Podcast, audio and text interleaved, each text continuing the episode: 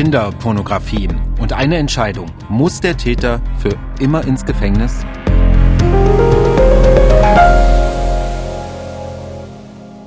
Zwei Wochen sind wieder vorbei und wir haben es ja schon gesagt, wir wollen hier natürlich vor allem auf kleinere Fälle gucken, die alltäglich sind im Gerichtswesen bei uns in Thüringen, aber wir wollen und ich finde, wir müssen auch auf größere Fälle gucken, die bei uns hier passieren und da kann es auch manchmal sein, dass es ja auch schwer wird, solche Fälle zu erzählen und deswegen bin ich froh, dass äh, mal wieder Conny Hartmann bei mir ist, die M D R Thüringen Gerichtsreporterin. Hi Conny.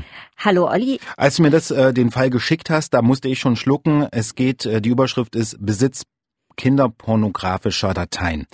Das klingt jetzt vielleicht sogar am Anfang etwas schlimm, aber der Fall, der entwickelt sich zu was noch Größerem. Wollen wir alles gerne besprechen. Und Conny, du bist hier mit vielen, vielen Zetteln. Ja. Das heißt, es war ein großer Fall, ein langer Fall. Ja, es war ein Prozess, der sich über fast sechs Monate hinzog. Und es sind ganz viele Zeugen gehört worden. Es ist eigentlich im, früher mal ein kleiner Fall gewesen. Er ist nämlich am Amtsgericht angeklagt worden. Es geht nämlich, ich sage jetzt mal, nur um den Besitz kinderpornografischer Dateien. Also der Angeklagte, ein neunundvierzigjähriger, hat nichts weitergegeben und nichts ausgetauscht und nichts hergestellt. Das will ich jetzt gleich mal zur Abgrenzung sagen. Er hat sie besessen, diese Dateien. Und diese Dateien, das sind Bilder und Videos. Und was in diesem Fall, ich jedenfalls finde es krass, was in diesem Fall krass ist, es sind fast dreitausend gewesen. Der Staatsanwalt hat es mal zusammengerechnet.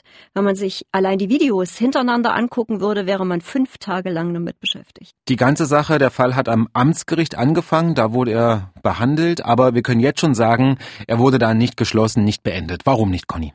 Das Amtsgericht hat gesagt, ja, wir sind zwar vom Strafmaß her dafür zuständig, weil die Höchststrafe für den Besitz von kinderpornografischen Dateien liegt bei drei Jahren. Da kann das Amtsgericht hinkommen, gar keine Frage. Aber dieser Angeklagte ist was Besonderes. Der ist nämlich nicht äh, das erste Mal wegen solcher Sachen angeklagt. Und weil er halt offensichtlich immer wieder solche Dateien besitzt und auch andere Dinge macht, hat das Amtsgericht gesagt, wir müssen mal gucken, ob dieser Mann nicht eine Gefahr für die Allgemeinheit ist.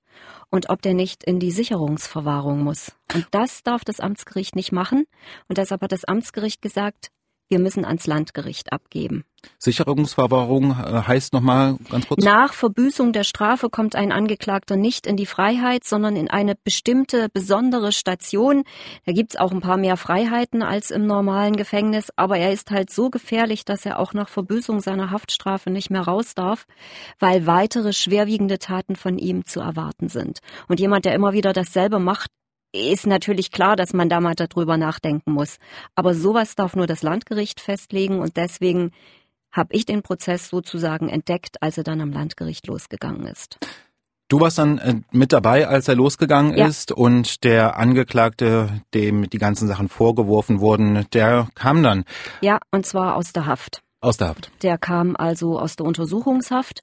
Und Anklageverlesung, ich sag jetzt mal, ging schnell. Da wurde ihm halt der Besitz von äh, fast dreitausend äh, Dateien mit solchen schlimmen Inhalten vorgeworfen. Die Staatsanwaltschaft hat das natürlich dann noch ein bisschen aufgelistet in Bilder und Videos. Hat auch die Speichermedien genannt, auf denen die sind. Das waren nämlich Handys und Laptops und ein U S B-Stick. Und äh, nach Verlesung der Anklageschrift wird der Angeklagte belehrt und dann darf er sich zur Sache äußern. Hat er gemacht? Hat er gemacht. Seine Erklärung war zumindest für mich ein bisschen überraschend. Er hat nämlich gesagt, das sind alte Dateien und ich hatte es ja schon erwähnt, der Mann ist schon mal verurteilt worden wegen des Besitzes von kinderpornografischen Dateien und dann hat, hat er auch lange im Gefängnis gesessen, da kam halt noch was anderes dazu und kurze Zeit nachdem er draußen war, hatte er diese Dateien schon wieder auf dem Rechner und da hat er gesagt, ja, da hätte sich irgendwie seine Cloud wohl selbstständig gemacht und hätte die, äh, also seine Geräte hätten sich mit der Cloud synchronisiert, also mit so einem Speichermedium im Netz und da wären die Dateien wieder auf auf den Geräten gelandet. Und da gab es dann natürlich Nachfragen der Richter, insbesondere ob sich da alle Geräte synchronisieren und ob er noch das Passwort wüsste. Und eine Richterin hat dann gefragt, sagen Sie mal, wieso waren denn die Dateien auch auf einem U S B-Stick? Also Ihrer Ansicht nach synchronisiert sich ein U S B-Stick jetzt nicht so ganz selbstständig mit einer Cloud. Und der Angeklagte hat einen ja fast einen devoten Eindruck gemacht, so wie er gesprochen hat. Also fast so, ich sag jetzt mal, es ist immer mein persönlicher Eindruck, mhm. so ein bisschen anbiedernd bei den Richtern. Ja, doch, das war so und er kann das auch erklären, weil er da lange im Gefängnis war und dann hat er halt sich wieder eingeloggt und dann sei das alles irgendwie automatisch passiert und er habe sich die Dinger ja auch gar nicht angeschaut, aber er habe die besessen. Also das hat er auf jeden Fall eingeräumt. Okay, der Mann hat's eingeräumt, aber sag doch nochmal, wie ist man denn überhaupt auf den Mann gekommen? Das war nämlich das, was wir oft in der Zeitung lesen,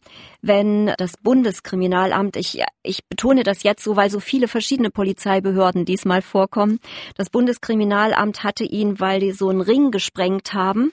Mhm. Im, also sind im Internet, äh, im Darknet äh, sind sie auf so eine Plattform gekommen, wo kinderpornografische Dateien sozusagen runtergeladen werden konnten. Und da ist man dann auf die I P-Adresse des Angeklagten gekommen und so ist man dann auf ihn gekommen. Und dann gab es eine Durchsuchung bei ihm zu Hause. Mhm. Und dort hat man halt alles mitgenommen, was, ähm, ja, was man gefunden hat an Speichermedien. Und dann gibt's da so ein ganz bestimmtes Prozedere, nämlich die Speichermedien werden dann durchsucht nach solchen Dateien. Also ganz kurz, das ist, du hast schon gesagt, man liest sowas ja immer mal wieder in den Zeitungen, dass so ein Ring gesprengt wurde ja. und ja. das folgt dann eben daraus, genau. ne, dass dann ähm, genau. bei solchen ich mein, Leuten dann ähm, eine Hausdurchsuchung stattfindet ja. und sich alles eingepackt wird. Ja. Was und das muss man auch machen, weil ich kenne tatsächlich einen einzigen Fall, da hat jemand ein Strafverfahren wegen eines solchen Vorwurfes, Vorwurfes am Hals gehabt. Der war echt unschuldig, hat sich rausgestellt, schon im Laufe der Ermittlungen, weil jemand anders seine I P-Adresse benutzt hat, nämlich ein Mitbewohner. Ah, okay. Und deswegen muss man einfach, man kann jetzt einfach nicht nach der I P-Adresse gehen und dann jemanden festnehmen, sage ich mal, sondern man muss natürlich wirklich gucken, ist es so? Und in diesem Fall war der Angeklagte der, der auch äh, den Besitz an diesen ganzen Speichermedien zugegeben hat. Okay, nach, also wir halten fest, nach einer B K A-Ermittlung ähm, wurde den ähm, Leuten in Thüringen Bescheid gesagt, ja. dem L K A? Ja, und die haben dann mit Hilfe der lokalen Polizeibehörde durchsucht. So, und es, ich muss es wirklich erklären, weil damit das alles gerichtsfest ist, muss das beim Finden solcher äh, Rechner mit solchen Dateien, das muss einen ganz, ganz strengen, äh, einem ganz strengen Ablauf folgen. Das heißt, die Dinger werden durchsucht und wenn man da wirklich sowas findet, solche Dateien, dann werden die kopiert, dann werden diese ganzen Speichermedien erstmal kopiert, um einfach die Rechner, die U S B-Sticks, die Handys so zu lassen, wie sie sind, damit nicht im Prozess ein Anwalt sagen kann, ihr habt meinem Mandanten da was untergeschoben, das ist gar nicht bei dem auf dem Rechner drauf. Also die die, die müssen erstmal Kopien machen und ich habe das schon mal gesehen im Landeskriminalamt bei dieser Abteilung, die sich damit beschäftigen, die machen also erstmal Kopien von diesen Geräten, soweit sie sie lesen können. Es gibt natürlich auch verschlüsselte Sachen, da weiß ich aber auch, da setzen die sich dran und versuchen die Passwörter zu knacken, weil logisch, gerade diese Ordner sind sehr oft verschlüsselt. In dem Fall war es so, dass man ganz schnell die äh, Dateien gefunden hat und dann müssen die ja ausgewertet werden. Ja, das bedeutet, alles muss so kopiert werden, wie du gerade gesagt hast und die müssen ausgewertet werden. Ausgewertet würde ich jetzt spontan sagen, das muss sich jemand angucken.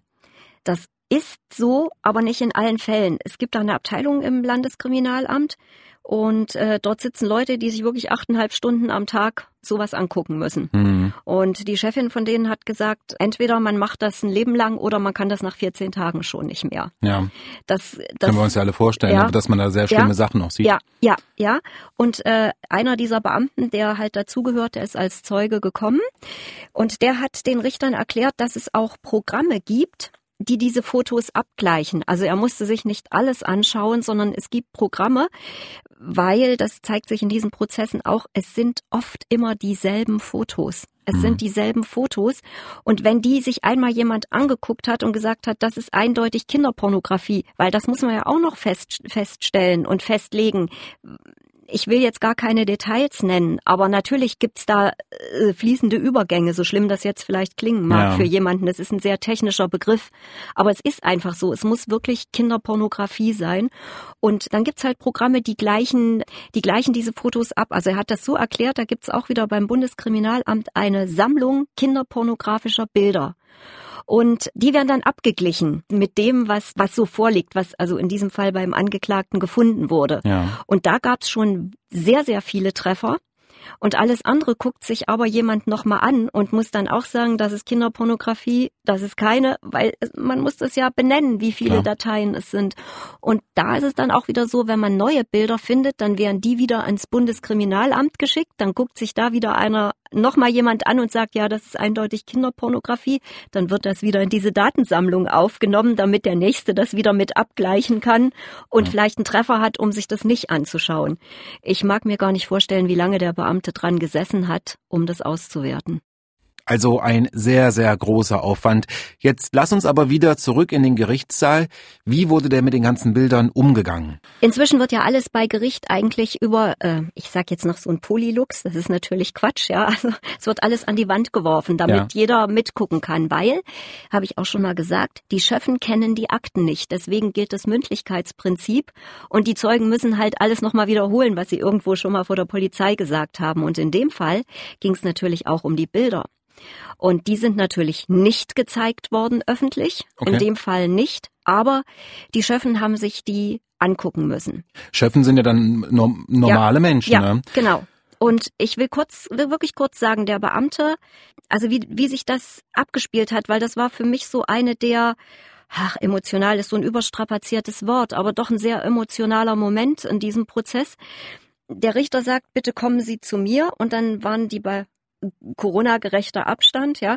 Dann äh, saß der Vorsitzende da, dann haben wir bei einer großen Strafkammer noch zwei Richter und noch zwei Schöffen, die standen so hinter ihm. Und der Richter hat dann seine Akte, wo Kopien dieser Fotos waren, beziehungsweise äh, Prints von den Videos, die hat er kurz durchgeblättert. Ja. Und ich... Ich habe nur noch in die Gesichter derer geguckt, die sich diese Bilder angeguckt haben. Und aus meiner Sicht haben die alle sich bemüht, nicht das Gesicht zu verziehen. Das war also ein ganz, ja, wirklich ein Moment, wo ich gedacht habe, da kriege ich jetzt Gänsehaut, obwohl ich nichts sehe und keiner was sagt. Ja. Und äh, der Richter hat auch gesagt, die Bilder sind von verstörender Intensität. Okay. Das ist so das. Und ja. da kann man sich, wenn man es möchte, vorstellen, dass das wahrscheinlich wirklich heftiger Missbrauch ist. Und so ist es dann im Nachhinein auch nochmal beschrieben worden, dass da Kindern, ja, also offensichtlich auch wehgetan worden ja. ist mit diesen Handlungen.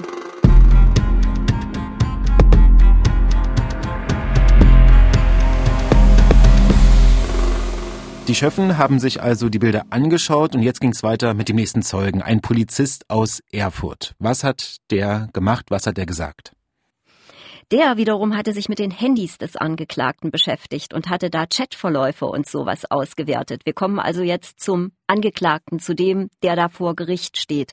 Und da hat sich also für mich wirklich so, so Unglaubliches auch gezeigt. Aus diesen Chatverläufen ging nämlich hervor, dass der Angeklagte nach seiner Haftentlassung, nach seiner letzten, gleich wieder in solchen Chats drin war, die nach, nach Auskunft dieses Polizeibeamten eindeutig äh, so äh, Menschen mit pädophilen Neigungen vereinen. Mhm. Und er hat sich da eine ganze Weile ganz intensiv darum gekümmert, ein Kind zu adoptieren, einen zwölfjährigen Jungen aus England zu adoptieren. Ja. Das ließ sich also aus den Chatverläufen äh, sehr gut nachvollziehen, dass der Angeklagte da, ich habe jetzt leider die Summe mir nicht aufgeschrieben, für ein paar tausend Euro ein Kind adoptieren wollte. Und auf, der, auf die Frage dann des Richters, ist also ein vorsitzender Richter, da ging es dann drum, dass er gesagt hat, na ja, er wollte doch äh, dem Jungen helfen, dem ging es nicht gut. Und also das, das ist nachvollziehbar in diesen Chatprotokollen, da bietet jemand seinen Neffen zur Adoption an. In ja. solchen Chats, wo sich Menschen treffen mit pädophilen Neigungen oder Interessen, so sagte es der Polizeibeamte. Und jetzt geht's noch weiter, weil es steht natürlich noch mehr in den Akten, was ich überhaupt nicht kenne, aber die Richter wissen das halt und dann gab es Fragen. Es war nämlich so, dass der Angeklagte nach seiner letzten Haftentlassung unter Führungsaufsicht stand. Das heißt, die Polizei schaute regelmäßig vorbei. Darüber hat sich der Angeklagte ziemlich aufgeregt und hat gesagt, der Beamte, der da kam, den, der hätte ihn gegängelt und so. Und dass ihm der Kontakt mit Kindern verboten war. Ja. Und was hat er gemacht? Er hat sich wirklich kurz nach seiner Haftentlassung von seinem Nachbarn einen neunjährigen Sohn geborgt und hat mit dem eine neue Wohnung besichtigt. Das hat dann wiederum die Vermieterin irgendwie ausgesagt gehabt. Also der Angeklagte hatte zur Auflage, sich von Kindern fernzuhalten und hat äh, sich, wie gesagt, den Sohn der Nachbarn geborgt. Ich sage jetzt mal, um dem nahe zu sein. Da hat man natürlich nachgefragt, da war ja nichts. Er versucht, ein Kind zu adoptieren. Und er hat, wie gesagt, kurz nach seiner Haftentlassung gleich wieder diese Fotos drauf. Und da ist natürlich die Rückfallgefahr. Und dieses "Ich halte mich an Regeln", also da darf man natürlich daran zweifeln, ob dieser Mann nicht tatsächlich mehr macht, als mhm. nur äh, Dateien anzuschauen. Das sind viele, viele Fragezeichen. Aber ganz kurz nochmal, du hattest vorhin gesagt, dass der Mann schon einmal im Gefängnis saß. Wir müssen noch klären, warum. Also es, es gibt eine ganz, ganz lange Vorstrafenliste äh, des Angeklagten. Die geht los zweitausendeins, nee, geht schon sechsundneunzig los mit äh, Urkundenfälschung und Verstoß gegen das Haftpflichtversicherungsgesetz. Da ist er also mit dem nicht versicherten Auto gefahren, da gab es Geldstrafen. Mhm. Dann gab es aber schon die ersten Haftstrafen wegen Hehlerei und äh, Betrugsdelikten. Und, äh, hat aber noch nichts mit ähm, Nein, nein, nein, nein, nein. Erstmal waren es okay. wirklich nur ähm, solche Sachen. Mhm. Ich sage jetzt mal Eigentumsdelikte. Ja. Und zweitausendfünf dann die erste Verurteilung, da allerdings wegen Verbreitung äh, kinderpornografischer Schriften. Mhm. Und dann, das wird ja alles so vorgelesen, dann hat er Bewährung gekriegt und die Bewährung ist widerrufen worden. Das heißt, er hat, er ist wieder rückfällig geworden in der Bewährungszeit. Ja. Da hat er wieder eine Straftat begangen. Und dann hat er, das finde ich, das finde ich jetzt auch wieder krass, hat er auch zugegeben, hat er sich zweitausendzehn rum, hat er sich ein Gutachten gefälscht, hat sich selber ein Diplom ausgestellt als Erzieher. Mit diesem Diplom hatte sich in Österreich um eine Erzieherstelle beworben, hat die tatsächlich in einem Kinderheim gekriegt. In einem Kinderheim. Und hm. hat dort ein Kind missbraucht. Hm. Und ist dann zweitausendelf in, ich glaube, von einem Gericht äh, in Wien zu fünf Jahren Haft wegen schweren sexuellen Missbrauchs äh, verurteilt worden. Da stellt man sich natürlich schon die Frage, wie sowas, wie, wie sowas, ja, authentisch, man, dass man das hätte nicht früher erkennen können, wenn sich jemand, naja, er war wenn ja jemand dann verurteilt in, wurde. Ja, er war ja dann in Österreich und äh, wir, ich weiß nicht, ob da muss man sich auch ein polizeiliches Führungszeugnis äh, vorlegen, wenn man da arbeiten will. Aber wer sich, ein, wer es schafft, sich einen universitären Abschluss ja. äh, zu fälschen, schafft es vielleicht auch, schafft vielleicht auch was anderes. Das ist jetzt nicht in allen Details Ähm, sozusagen äh, vertieft worden, weil das hat er ja zugegeben. Und da hat er dann die fünf Jahre gesessen. Er ist zweitausendsiebzehn rausgekommen, dann ist sofort diese Führungsaufsicht angeordnet worden, weil er ist, hat ein bisschen in Österreich gesessen, ja. dann ist er nach Deutschland überstellt worden, dann ist er hier entlassen worden und dann hat man sofort gesagt, du wirst dich nicht mehr mit Kindern umgeben. Mhm. Und ähm, das war zweitausendsiebzehn und zweitausendsiebzehn war dann auch die... Was, was heißt das? Du wirst, äh, eine Art, ist es ist, ist dann so ein ähm, Verbot, sich zu nähern? Oder ja, wie kann man genau, es ist ein Verbot. Ja. Das ist tatsächlich, Führungsaufsicht ist das, was man machen kann, wenn jemand nicht unter Bewährung steht. Weil wenn jemand seine Haftstrafe vollständig abgesessen hat, dann hat er seine Schuld ja gebüßt. Ja. Und dann kann man dem eigentlich keine Vorschriften mehr machen. Und da gibt's aber dann dieses Instrument der Führungsaufsicht, wenn jemand sagt, also da müssen wir hingucken, da könnte wieder was passieren. Ja, also das wusste man auch schon. Ja, ja, ja, natürlich. Und das wird auch, also mach, diese Führungsaufsichten, die werden hier auch ganz streng kontrolliert, hier in, äh, in Thüringen, habe ich so den Eindruck. Da gibt es Beamte, die sich da wirklich, also da gibt es dann auch sogenannte Gefährderansprachen. Da geht also ein Polizeibeamter bei dem, in, in diesem Fall war es auch so, bei dem Angeklagten zu Hause vorbei und sagt, Sie wissen, was Sie nicht dürfen, ich halten Sie sich dran. Das sind dann so Kon- Kontrollgänge. Kontroll, ja, mhm. und ge- also heißt Gefährderansprache, also bitte, ja, und das also, hat das hat der Angeklagte natürlich als Gängelei empfunden. Ja, okay. Mhm. Dann will ich gleich noch dazu sagen, dann hat er auch noch einen Kontakt zu seinem Bewährungshelfer abgebrochen und er hatte so eine Therapie begonnen. Ja. Und da hat er dann auch nicht mehr weitergebracht, die, die bringt ihm nichts, hat er gesagt gehabt. Also auf Deutsch gesagt, man wusste, der Angeklagte hat so eine Neigung, ist ja. eigentlich auch eine Gefahr für Kinder. Aber könnte man hat, sein, das könnte sein. könnte sein, ja. Also es ist kein Hinweis auf einen Missbrauch mehr, hat vorgelegen, aber der Angeklagte rennt halt alle Regeln um. Ja. Alle Regeln, die man ihm macht, daran hält er sich nicht. Und das ist in dem Prozess, glaube ich, die die größte, der größte Spannungsbogen gewesen, weil das hätte ja für den Angeklagten bedeutet, oder es bedeutete für ihn, je nachdem wie dieser Prozess ausgeht, kommt er irgendwann mal wieder in die Freiheit oder er verbringt den kompletten Rest seines Lebens hinter Gittern. Er kommt nie wieder raus. Und äh, sowas muss natürlich auch aufgeklärt werden. Deswegen ja. hat der Prozess auch relativ lang gedauert. Deswegen waren auch so viele Zeugen da. Und äh, deshalb gab es einen psychiatrischen Gutachter, ja. auf dessen Gutachten es letztendlich ankam, ob der Angeklagte jetzt in die Sicherungsverwahrung kommt oder nicht. Und das ist der große spannende, der ganz große spannende Punkt in diesem Fall, ob der Mann wirklich ja.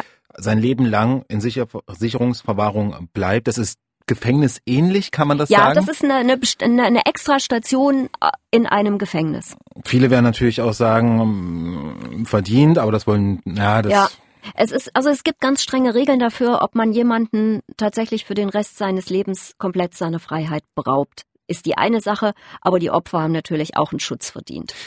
Also ein neunundvierzigjähriger Mann, der immer wieder pornografische Dateien besessen hat und sogar ein Kind missbraucht hat, saß in Österreich Jahre im Gefängnis, ja. ist immer wieder rückfällig geworden, hat sich an keine Regeln gehalten. Und die Frage, die sich jetzt stellt, die sich in diesem Fall stellt, kommt dieser Mann irgendwann nochmal frei oder kommt er nicht? Und dann spannend ist dann natürlich, dass es dann auf ein Gutachter am Ende ankommt? Na gut, der bezieht sich natürlich auf all das, was passiert ist. Aber ich kann es jetzt schon sagen, es war ein extrem spannendes Gutachten.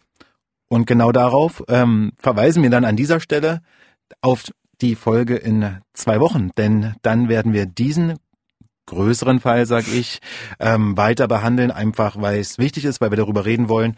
Und dementsprechend, Conny, bis hierhin vielen Dank und bis in zwei Wochen. Bis dann, Olli. Und wenn Sie bis dahin Fragen haben, dann schreiben Sie uns doch gerne an angeklagt at m d r punkt d e. Und natürlich freuen wir uns auch darüber, wenn Sie diesen Podcast abonnieren. Thank you.